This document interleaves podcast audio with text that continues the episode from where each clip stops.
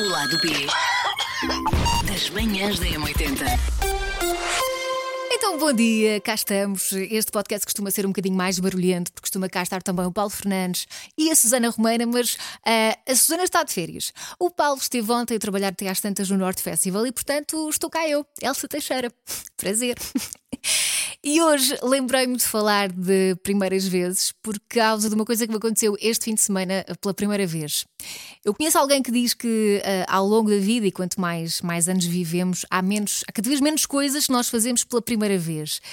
Só que eu não concordo com isto, porque na verdade há muitas coisas que nós vamos fazendo ao longo da vida pela primeira vez. Às vezes são coisas pequeninas, obviamente não são todas coisas grandiosas, mas eu acho que é é importante olhar para todas, dar-lhes a devida importância e, porque não, comemorá-las, não é? Porque muitas vezes o que acontece é que estas primeiras vezes são, são pequenas vitórias. E eu, antes de dizer o que é que eu fiz pela primeira vez este fim de semana, é só aqui fazer um, um pequeno.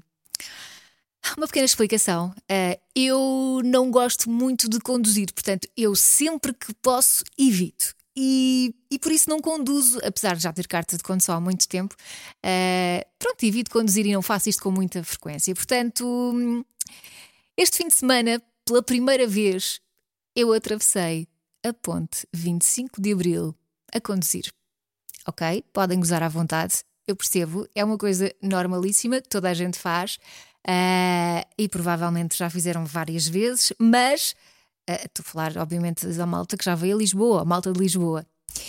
Eu fiz isto pela primeira vez este fim de semana e eu juro que eu estava tão nervosa que eu pensei: bom, as duas, uma, ou morro aqui já, dos nervos, ou então espeto-me aqui, também não dá jeito nenhum. Mas eu ia muito nervosa, principalmente porque há uma zona na, na Ponte 25 de Abril uh, em que se vê, vê, vê, se vê lá o, fundo, não é? Vê-se o rio. Uh, e então eu estava especialmente nervosa com essa parte. E depois também esse piso não é assim muito, muito certo, portanto, normalmente é faixa onde quase ninguém quer ir. E, e foi a, a faixa que eu escolhi, portanto, já que é para ser, ser à grande e logo no pior, na pior faixa. Mas pronto, sobrevivi e, e, depois, obviamente, tive que fazer o percurso para cá, mas já não estava tão nervosa.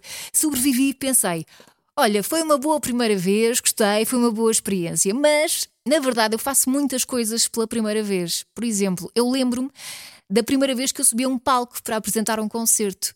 Eu, que não gosto de dar nas vistas, gosto de estar no meu cantinho, eu sei, escolhi a profissão errada. Mas lá fui eu, tens que ir. E eu, tá bem. Então subi a um palco, e não foi um palco qualquer, foi só o palco da Altice Arena em Lisboa. Portanto, uh, milhares de pessoas, a Altice Arena esgotada. Eu estava no início da carreira, tinha 20 e poucos anos, ia subir também com o FF, uh, eh, que na altura também tinha uma carreira na música e que estava no início da carreira.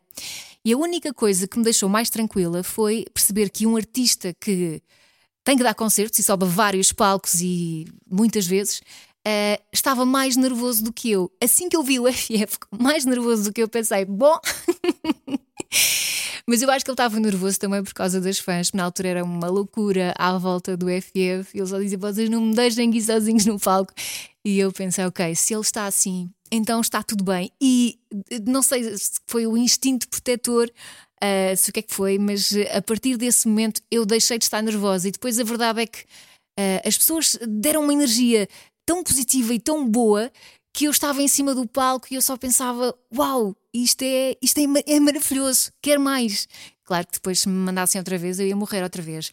Mas, por exemplo, lembro-me também da primeira vez em que tive que estacionar o carro no parque de estacionamento de um centro comercial. Também não faço isso muitas vezes, por vários motivos, porque depois também é difícil eu encontrar o meu carro, tenho esse problema, tenho que andar sempre a tirar fotografias ao sítio onde eu estacionei, mas também porque há uh, aquele, aquele torniquetezinho onde se tira o ticket para estacionar é muito difícil perceber a distância a que aquilo está.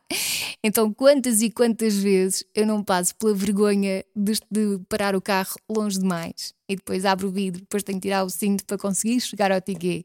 E quantas e quantas vezes eu não estaciono quase perto demais, quase ali a raspar o espelho. Portanto, são aquelas vezes em que eu penso: bom, isto tem tudo para correr bem, ou então tudo para correr mal. ainda não houve assim um problema maior, mas lá está, são aquelas primeiras vezes que me deixam um bocadinho nervosa. Isto foi parvo, não foi? Pronto, mas, mas queria só partilhar porque acho que é importante. Se também fez alguma coisa destas pela primeira vez e está tudo contente porque superou esse desafio, então parabéns, estamos juntos. Se não, pronto, siga a sua vida e não goze comigo.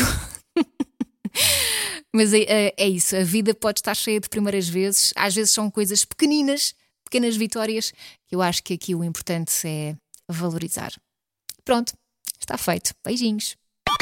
O lado B das manhãs da M80.